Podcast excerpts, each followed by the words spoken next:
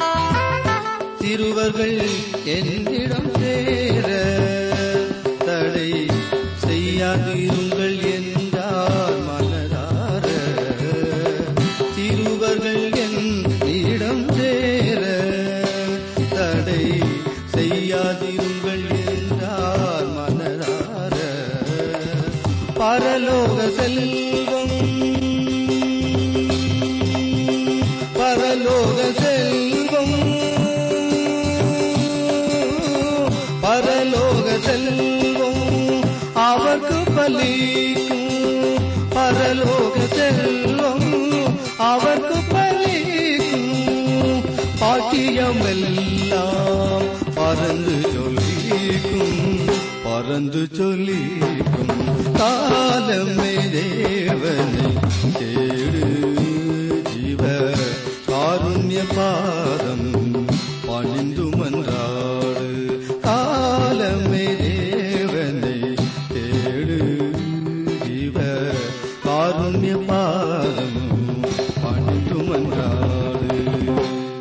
கிறிஸ்துக்குள் பிரியமானவர்களே இசைகியல் தீர்க்கதரிசன் புஸ்தகம் எட்டாம் அதிகாரம் மூன்றாம் வசனம் முதல் தொடர்ந்து சிந்திக்கப் போகிறோம். நேற்றைய தினத்திலே கைபோல் தோன்றினதை அவர் நீட்டி என் தலைமயிரை பிடித்து என்னை தூக்கினார் என்று நாம் சிந்திக்க துவங்கினோம்.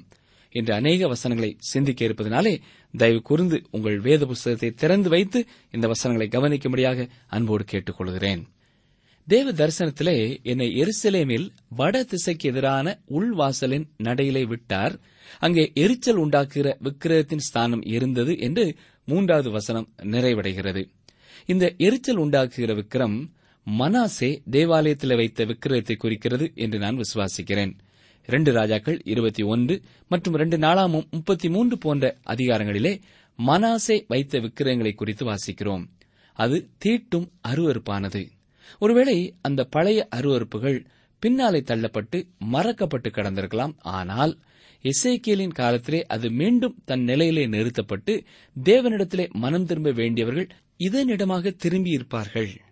இந்த அருவருப்புகளை வழிபட ஆரம்பித்திருப்பார்கள் என்று தெரிகிறது. இசைக்கியல் எட்டு முதல் பத்து வரை உள்ள அதிகாரங்களில் தேவனுடைய மகிமையானது சிறிது சிறிதாக தேவாலயத்தை விட்டும் எருசலேமை விட்டும் நீங்குவதை நீங்கள் பார்க்கலாம். தேவனுடைய மகிமையானது மனாசையின் காலத்திலேயே நீங்கியிருக்க வேண்டும். அதை பற்றியே இசைக்கியல் இங்கே தரிசனத்தை காண்கிறார். அநேகர் வேறு விதமான கருத்துக்களை உடையவர்களாக இருக்கிறார்கள். தேவ மகிமையானது சிறைப்பிடிப்பின் பொழுது விலகி போனது என்பார்கள். ஆனால் இது மிகவும் சரியானது என்று சொல்ல முடியாது. மானாசேயின் மிகவும் கொடிதான ஆட்சி காலத்திலே நீங்கி போகாத தேவ மகிமையானது இஸ்ரவேலின் வரலாற்றிலே வேறு எந்த காலத்திலும் நீங்கி போகாது என்று நாம் உறுதிப்பட சொல்லலாம். இந்த அதிகாரத்திலே தேவனுடைய மகிமை முற்றிலும் நீங்கி போகிறதை குறித்த தரிசனத்தை நாம் இங்கே காணவில்லை. இங்கே மக்கள் தேவனிடமாக திரும்பாததினால் மகிமையானது தேவாலயத்தை விட்டு எடுத்துச் செல்லப்பட்டு நகரத்தின் கிழக்கிற்கு சென்று அங்கே காத்திருந்தது.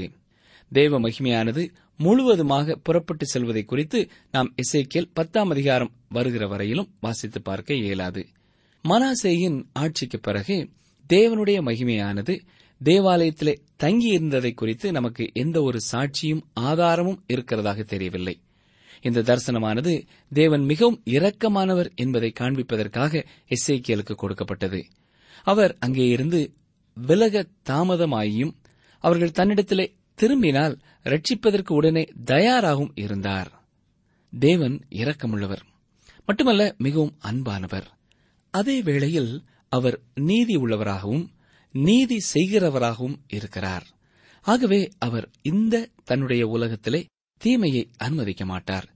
தனக்கு எதிராக காணப்படுகிறவைகளை தேவன் இவ்வுலகத்திலே அனுமதிப்பதில்லை. அவரால் அனுமதிக்கவும் இயலாது.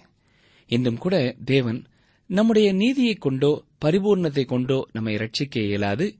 அவருக்கு கொடுப்பதற்கு நம்மிடத்திலே ஒன்றுமே இல்லை. நீதிக்கு குறைவான எதையும் அவரால் ஏற்றுக்கொள்ளவும் இயலாது. ஆகவே அவர் மனிதர்களுக்கு மீட்பை உண்டாக்க வேண்டியதாயிருந்தது அவர் உண்டாக்கிய இந்த மீட்பை பெற நாம் தேவனுடைய வழியிலே இயேசு கிறிஸ்துவின் மேல் வைக்கிற விசுவாசத்தின் மூலமாகவே வர வேண்டும். இதை நாம் செய்யவில்லையானால் நாம் பழைய சுபாவத்திலேயே இருப்போம். அது தேவனுக்கு எதிரான சுபாவம். இதை தேவன் தன்னுடைய உலகத்திலே அனுமதிக்கப் போவதில்லை. தன்னுடைய வீட்டிலே குற்றம் செய்கின்ற குற்றவாளியை எவ்வாறு காவல்துறையை சார்ந்தவர்கள் அனுமதிப்பதில்லையோ அதைவிட மேலாக தேவன் பாவிகளை இந்த உலகத்திலே அனுமதிப்பதில்லை. நீங்கள் தேவன் படைத்த இந்த உலகத்திலே அவரிடத்திலே வந்தே வாழ்வை பெற்றுக் கொள்ள முடியும். அவருடைய அனுமதியோடே அவருடைய உலகத்திலே வாழ முடியும். அதை இயேசு கிறிஸ்துவின் மேல் வைக்கிற விசுவாசத்தினால் தான் பெற்றுக்கொள்ள முடியும். நீங்கள் பெறவில்லை என்றால் இன்றே தேவனிடத்திலே இயேசு கிறிஸ்துவின் மூலமாக சென்று அந்த அனுமதியை பெற்றுக்கொள்வீர்களா? சிந்தித்து பாருங்கள். தொடர்ந்து இசைக்கல் எட்டாம் அதிகாரம் ஐந்தாம் வசனத்திலே நாம் பார்ப்பது என்ன? தேவனுடைய ஆலயம் இந்த காரியத்தினாலே தீட்டுப்பட்டுள்ளதாயிருக்கிறது. மக்கள் ஜீவனுள்ள தேவனை வணங்குவதை விட்டுவிட்டு முதல் இரண்டு கட்டளைகளை மீறி போனார்கள். நாம் ஜீவனுள்ள தேவனை வணங்குவதை விட்டுவிட்டு மற்ற காரியங்களை தேவனை விட முக்கியத்துவப்படுத்தும் பொழுது நம்முடைய சரீரமாகிய ஆலயத்தை தீட்டுப்படுத்துகிறோம் பிரியமானவர்களே. இங்கே இசைக்கியல் எட்டாம் அதிகாரம் எட்டு ஒன்பது பத்தாம் வசனங்களை சற்றே கேளுங்கள். அவர் என்னை நோக்கி மனுபுத்திரனே நீ சுவரிலே துவாரமிடு என்றார். நான் சுவரிலே துவாரமிட்ட போது இதோ ஒரு வாசல் இருந்தது. அவர் என்னை பார்த்து நீ உள்ளே போய் அவர்கள் இங்கே செய்கிற கொடிய அருவறுப்புகளை பார் என்றார். நான் உள்ளே போய் பார்த்தபோது இதோ சகலவித ஊரும் பிராணிகளும் அருவருப்பான மிருகங்களுமாகிய இவைகளின் சொரூபங்களும் இஸ்ரவேல் வம்சத்தாருடைய நரகலான சகல விக்கிரகங்களும் சுவரில் சுற்றிலும் சித்திரம் தீரப்பட்டிருந்தன. இசைக்கல் தீர்க்கதரிசி எருசலேமிற்கு ஆவியிலே கொண்டு செல்லப்பட்டிருந்தால் அவரால் இவ்வாறு தரையிலே நடந்து செல்ல முடியுமா? ஆவியாக இருந்திருப்பார் என்றால் இவ்வாறு துவாரம் இட முடியுமா? அது மட்டுமல்ல அவர் ஆவியாக இருந்தால் இந்த துவாரம் அவசியம் இராதே ஆகவே இசைக்கேல் எருசலேம் தேவாலயத்திலே சரீரத்திலே இருந்தார் என்பதை நம்மால் உணர முடிகிறது. அவர் துவாரத்தை இட்டு அதன் வழியாக உள்ளே சென்று அங்கே காணப்படும் காரியங்களை பார்த்தார். அவர் என்ன பார்த்தார் என்பதைத்தான் பத்தாம் வசனத்திலே வாசித்தோம். இந்த யூதா ஜனங்கள் சிருஷ்டிகரை விட்டுவிட்டு சிருஷ்டிக்கப்பட்ட உயிரினங்களை வணங்கினார்கள். எவ்வளவு கீழார செல்ல முடியுமோ அவ்வளவிற்கு தாழ்வாக சென்று விட்டார்கள்.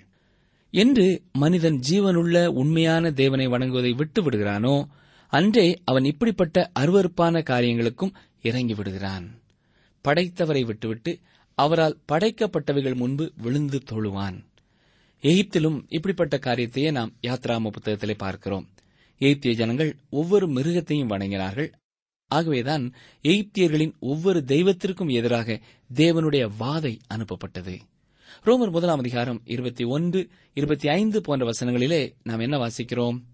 அவர்கள் தேவனை அறிந்தும் அவரை தேவனென்று மகிமைப்படுத்தாமலும் ஸ்தோத்தரியாமலும் இருந்து தங்கள் சிந்தனைகளினாலே வீணரானார்கள். உணர்வில்லாத அவருடைய இருதயம் இருளடைந்தது. தேவனுடைய சத்தியத்தை அவர்கள் பொய்யாக மாற்றி சிருஷ்டிகரை தொழுது சேவியாமல் சிருஷ்டியை தொழுது சேவித்தார்கள். அவரே என்றென்றைக்கும் ஸ்தோத்தரிக்கப்பட்டவர். ஆமேன் என்று பார்க்கிறோம். அதாவது யூதா ஜனங்கள் தன்னை சுற்றிலும் இருந்த தேசத்து ஜனங்களைப் போல தாழ்ந்த நிலைக்கு வீழ்ந்து போனார்கள். அவர்கள் ஜீவனுள்ள உண்மையான தேவனுக்கு சாட்சிகளாக இல்லாமல் போய்விட்டார்கள். இந்த காரணத்திற்காக தேவன் தம் ஆலயத்தையே இடித்து போட சம்மதிக்கிறார். இப்பொழுது இசைக்கேல் எட்டாம் அதிகாரம் பதினொன்று பனிரெண்டாம் வசனங்களை பாருங்கள்.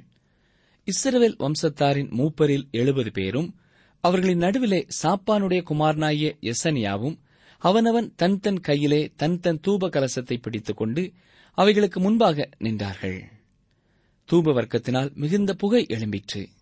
அப்பொழுது அவர் என்னை நோக்கி மனுபுத்திரனே இஸ்ரவேல் வம்சத்தாரின் மூப்பர்கள் அந்த காலத்திலே அவரவர் தங்கள் விக்கிரங்களின் சித்திர வினோத அறைகளில் செய்கிறதை நீ கண்டாயா? கர்த்தர் எங்களை பார்க்கிறதில்லை கர்த்தர் தேசத்தை கைவிட்டார் என்று சொல்லுகிறார்களே என்றார். பார்த்தீர்களா? அவர்கள் தேவனை விட்டு விலகி போய்விட்டார்கள். தேவன் தங்களை கவனிக்கிறதில்லை என்று அவர்கள் சொல்கிறார்கள். இன்று தேவன் இல்லை என்று சொல்கிறவர்களும் அவர் இறந்து போய்விட்டார் என்று சொல்கிறவர்களும் இந்த காரியத்தையே வெளிப்படுத்தி சொல்கிறார்கள்.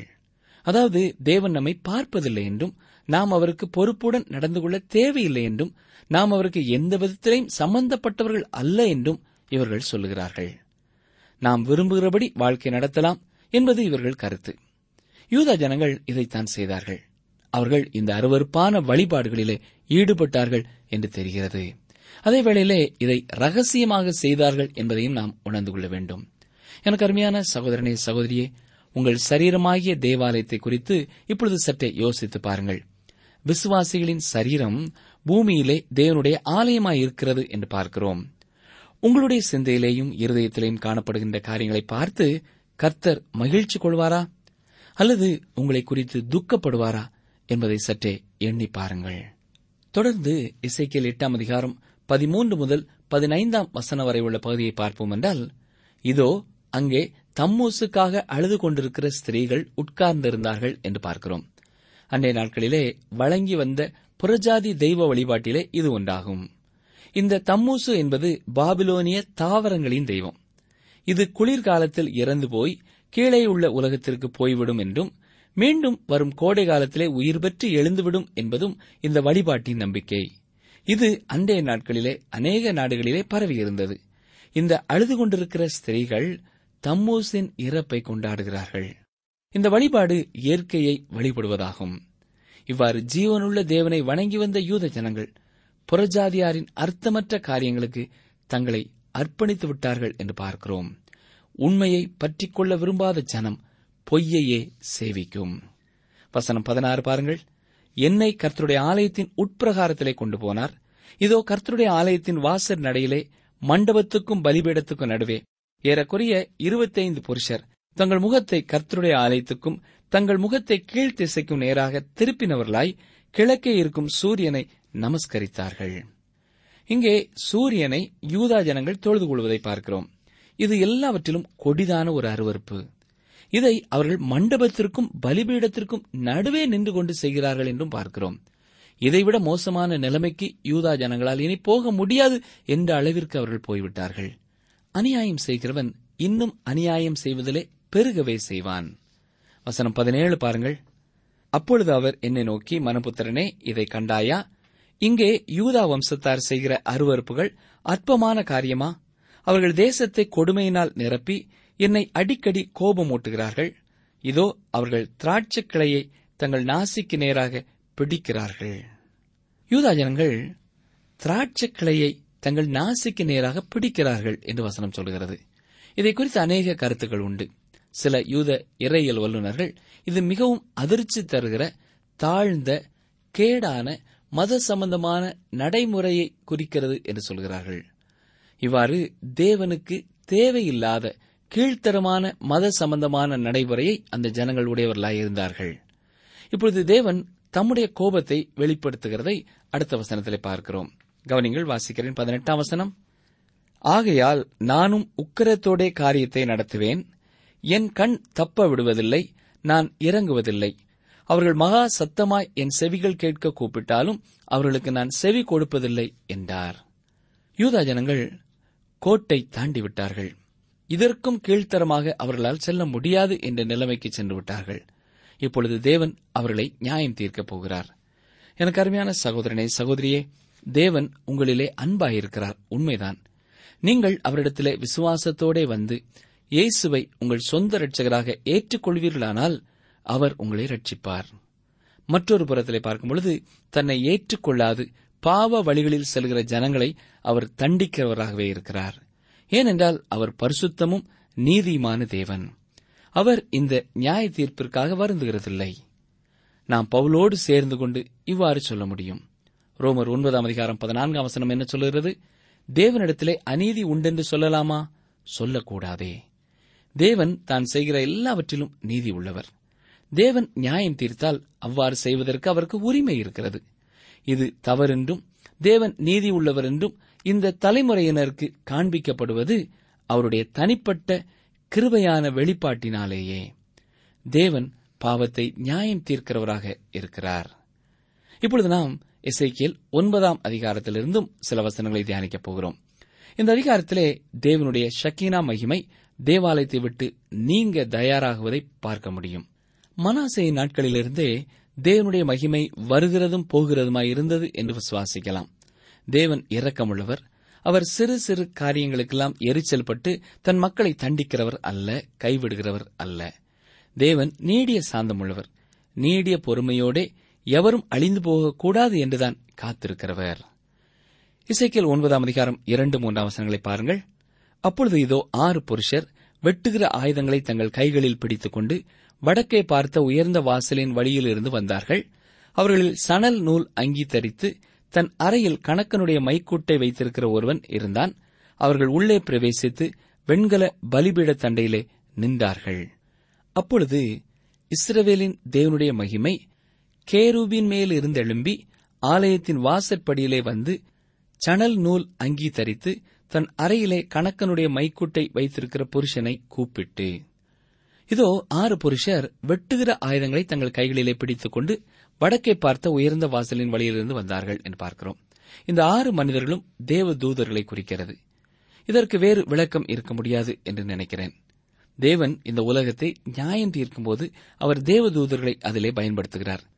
மேலும் அவர்கள் இஸ்ரேல் தேசத்தோடு மிகவும் நெருங்கிய தொடர்புடையவர்கள்.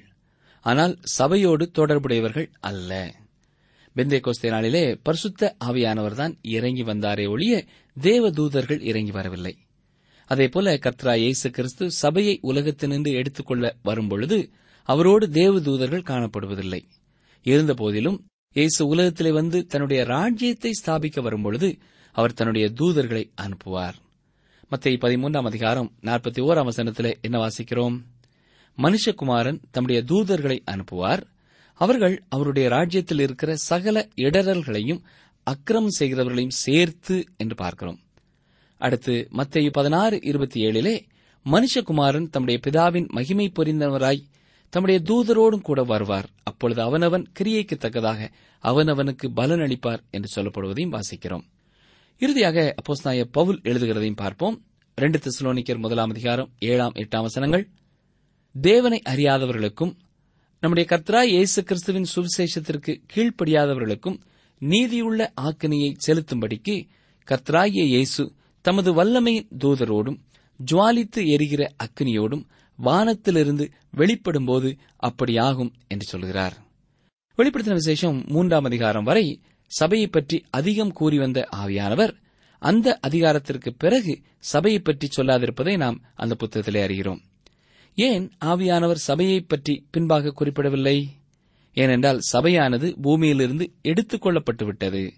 தேவ தூதர்கள் பூமியின் மீது நியாய தீர்ப்பை நடப்பித்துக் கொண்டிருக்கிறார்கள். அடுத்ததாக அப்பொழுது இஸ்ரவேலின் தேவனுடைய மகிமை கேரூபின் மேலிருந்து எழும்பி என்று வசனத்திலே பார்க்கிறோம். அதாவது பரிசுத்த ஸ்தலத்திலிருந்து தேவ மகிமை மேலெழும்பிவிட்டது கேருபீன்கள் கிருபாசனத்தின் மேலிருந்தன அங்கேயே தேவனுடைய மகிமையும் இருந்தது. ஆனால் அது இப்பொழுது மேலே எடுத்துக் கொள்ளப்படுகிறது. மகிமை என்பது தேவனுடைய பிரசனத்திற்கு அடையாளமாக இருக்கிறது. அது இப்பொழுது புறப்பட ஆரம்பித்து விட்டது வசனம் நான்கு பாருங்கள் இசைக்கியல் ஒன்பது நான்கு. கர்த்தர் அவனை நோக்கி நீ எருசலேம் நகரம் எங்கும் உருவப் போய் அதற்குள்ளே செய்யப்படுகிற சகல அருவறுப்புகளின் நிமித்தமும் பெருமூச்சு விட்டு அழுகிற மனுஷரின் நெற்றிகளில் அடையாளம் போடு என்றார். தேவன் சொல்லுகிறது இதுதான். இந்த அருவறுப்புகளை விரும்புகிற தேடுகிற மனிதர்களை நீ தனியாக பிரித்துவிடு. நான் அவர்களை நியாயம் தீர்க்கப் போகிறேன். அதேபோல இந்த அருவறுப்புகளின் நிமித்தமாக பெருமூச்சு விட்டு அழுகிற மனுஷரின் நெற்றியிலே அடையாளம் போட்டுவிடு என்றும் சொல்கிறார். ஆம் நல்லவர்கள் பிரிக்கப்படும் பொழுது அடையாளம் போடப்படும் போது தீயவர்கள் தானாகவே தனியாக தெரிவார்கள் பிரிக்கப்படுவார்கள். இவ்வாறு அடையாளமிடப்பட்ட நல்லவர்களே இந்த நகரத்திலே மீதியாக இருக்கப் போகிறவர்கள். அவர்களை தேவன் காப்பார். எனக்கு அருமையான சகோதரனை சகோதரியே நீங்களும் இந்த உலகத்திலே உள்ள ஜனங்களின் அருவறுப்புகளின் நிமித்தம் பெருமூச்சு விட்டு அழுகிறீர்களா? தேவன் உங்களையும் முத்திரையிடுவார். செய்தித்தாள்களை வாசிக்கும் பொழுதும் தொலைக்காட்சியிலே செய்திகளை கவனிக்கும் பொழுதும் உலகத்திலே நடக்கிற அநேக அநியாயங்களையும் அருவறுப்புகளையும் நாம் கவனிக்கிறோம். இதை பார்க்கும் பொழுது நம்முடைய உள்ளத்திலே ஒரு பாரம் ஏற்பட வேண்டும். அப்படிப்பட்ட வாழ்க்கையிலே இருக்கிறவர்களுக்காக நாம் ஜெபிக்க ஆண்டவர் நம்மை ஏவுகிறார் என்பதை உணர வேண்டும். இசைக்கல் ஒன்பதாம் அதிகாரம் ஒன்பதாம் வசனத்தை பாருங்கள். அதற்கு அவர் இஸ்ரவேலும் யூதாவுமாகிய வம்சத்தாரின் அக்கிரமம் மிகவும் பெரிது. தேசம் இரத்தப்பலிகளால் நிறைந்திருக்கிறது. நகரமும் மாறுபாட்டினால் நிரப்பப்பட்டிருக்கிறது.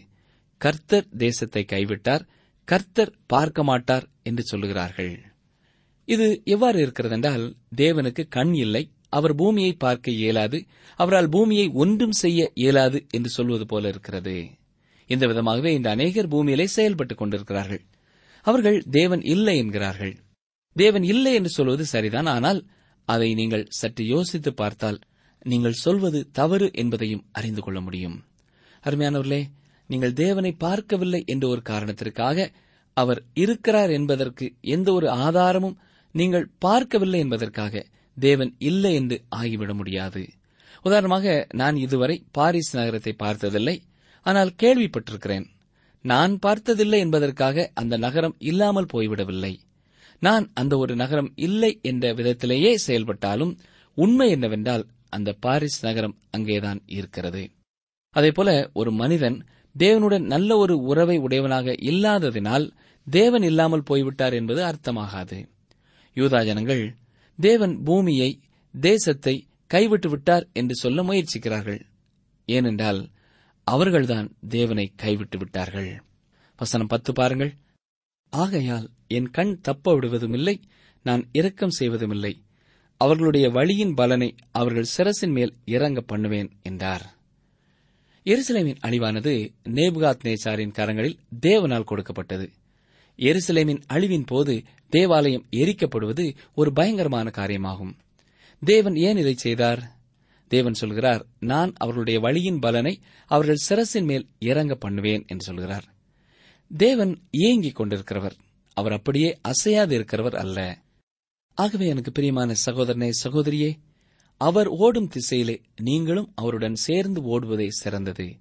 நீங்கள் உங்களுக்கு எதிராக சிங்கம் ஓடி வருகிறதைக் கண்டால் நீங்களும் அதற்கு நேராக ஓடிச் சென்று அதன் முன் போய் நிற்க மாட்டீர்கள். அப்படித்தானே? மாறாக அது எந்த திசையில் ஓடுகிறதோ அந்த திசையிலேயே நீங்களும் மிகவும் முன்னாக ஓடி தப்பித்துக் கொள்ள முயற்சிப்பீர்கள். அதேபோல நீங்கள் தேவனுக்கு எதிர்த்து செல்லாமல் அவருடன் கூட அவர் செல்லும் திசையிலேயே செல்லுங்கள். இதுதான் சிறந்தது. நீங்கள் விரும்பினால் தேவனை தூஷிக்கலாம் எதிர்த்து செல்லலாம். ஆனால் அதன் பலனையும் நீங்களே அனுபவிப்பீர்கள். பிரியமான சகோதரனே சகோதரியே தேவனுடைய ரதமானது வெற்றியோடு பயணம் செய்கிறது. நீங்களும் அந்த ரதத்திலே ஏறிக்கொள்ள அவர் விரும்புகிறார். உங்கள் மீது இரக்கம் கொண்டவராயிருக்கிறார். நீங்கள் அதிலே ஏறிக்கொள்ளும் பொழுது அவருடைய கிருபை உங்களுக்கு கிடைக்கும். கிரேக்கர்கள் இவ்விதம் சொல்வார்கள்.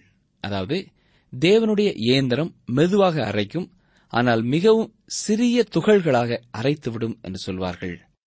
இந்த அதிகாரத்தின் கடைசி வசனத்திலே நான் பார்க்கிறது போல நியாய தீர்ப்புக்கென்று நியமிக்கப்பட்டவர்களும் உண்டு ரட்சிக்கப்படுவதற்காக ஒரு கூட்ட ஜனம் மீதியாக இருப்பதும் உண்டு என்று பார்க்கிறோம்.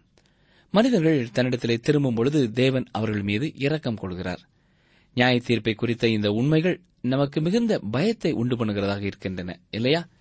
தேவனை ஒரு மனிதன் ஏற்றுக்கொள்கிற வரை அவன் ஆக்கினைக்குள்ளாகவே இருக்கிறான். ஆனால் அவன் இயேசுவை ஏற்றுக்கொண்ட மறு நிமிடமே ஆக்கினை தீர்ப்பிலிருந்து விடுதலை பெறுகிறான். ஆம் அருமையானவர்களே நீங்கள் எந்த வரிசையிலே நின்று கொண்டிருக்கிறீர்கள்? பரலோகத்திற்கு செல்லும் வரிசையிலா? நரகத்திற்கு செல்லும் வரிசையிலா? நீங்கள் வரிசை மாறி நின்றால் மாற்றிக்கொள்ளும் வாய்ப்பை இயேசு தருகிறார். நீங்கள் அவரிடத்திலே வந்து பரலோகம் செல்லும் வரிசையிலே நிற்க முடியும். என்று நாம் கேட்ட செய்தி என்ன? என்னையும் உங்களையும் நம்மை எல்லா காலகட்டங்களிலேயும் கர்த்தர் பார்த்துக் கொண்டிருக்கிறார். இரண்டாவதாக அவருக்கு கொடுக்க வேண்டிய முதல் இடத்தை மற்ற பொருளுக்கோ மனிதர்களுக்கோ கொடுக்கும் பொழுது அது விக்கிரக ஆராதனையை நம்முடைய வாழ்க்கையிலே கொண்டு வருகிறது என்று பார்க்கிறோம். மூன்றாவதாக தேவன் நாம் அந்தரங்கத்திலே செய்யும் எல்லா காரியங்களையும் அறிந்திருக்கிறார் என பார்த்தோம். அது மட்டுமல்ல ஆலய மண்டபத்திலே வந்திருக்கிற பெண்கள் கட்டுக்கதைகளை நம்புகிறவர்களாகவும் அதன்மேல் தங்கள் நம்பிக்கையை வைத்து அழுதது போல கர்த்தரை விசுவாசியாமல் கண்ட மனிதர்கள் கூறும் காரியங்களையும் எண்ணி ஏங்கி அழுது கொண்டிருக்கிறவர்களாய் கர்த்தர் நம்மை கண்டால் நம்மை அருவறுப்பார் ஆலயத்திலே வந்தாலும் கர்த்தரை விட சூரியனை வலிமை உள்ளது என்றோ மற்ற சக்திகள் வல்லமை உள்ளது என்றோ எண்ணி வணங்கினாலும் கர்த்தர் தண்டிக்காமல் விடப் போவதில்லை என்று பார்க்கிறோம். எனக்கு அருமையான சகோதரனை சகோதரியே ஆண்டவர் நமக்கு உணர்த்தும் எந்த பாவமாயிருந்தாலும் அதை ஆண்டுடைய சமூகத்திலே அறிக்கை செய்து பரிபூர்ணமாய் நமது வாழ்க்கையை அவருக்கு ஒப்புக் கொடுப்போமா? அவருடைய ரத்தம் நம்முடைய பாவங்களை கழுவுகிறது மட்டுமல்ல அவருடைய பரிசுத்த ஆவியானவர் இந்த உலகத்தில் வெற்றியோடு வாழ நமக்கு பலன் கொடுக்கிறவராயும் இருக்கிறார். அந்த கிருபையை கர்த்தர் தாமே உங்களுக்கும் தந்தருள்வாராக. ஆமேன். நீங்கள் தொடர்பு கொள்ள வேண்டிய எமது முகவரி வேத ஆராய்ச்சி டி டபிள்யூ ஆர் தபால் பெட்டி எண் நூற்று முப்பத்தி நான்கு திருநெல்வேலி இரண்டு தமிழ்நாடு. எங்கள் தொலைபேசி எண் தொன்னூற்று நான்கு நாற்பத்தி இரண்டு இருபத்தி ஐந்து இருபத்தி ஆறு இருபத்தி ஏழு மீண்டும் கூறுகிறோம் தொன்னூற்று நான்கு நாற்பத்தி இரண்டு இருபத்தி ஐந்து இருபத்தி ஆறு இருபத்தி ஏழு. எங்கள் இமெயில் முகவரி Tamil DTP at radio eight eight two dot com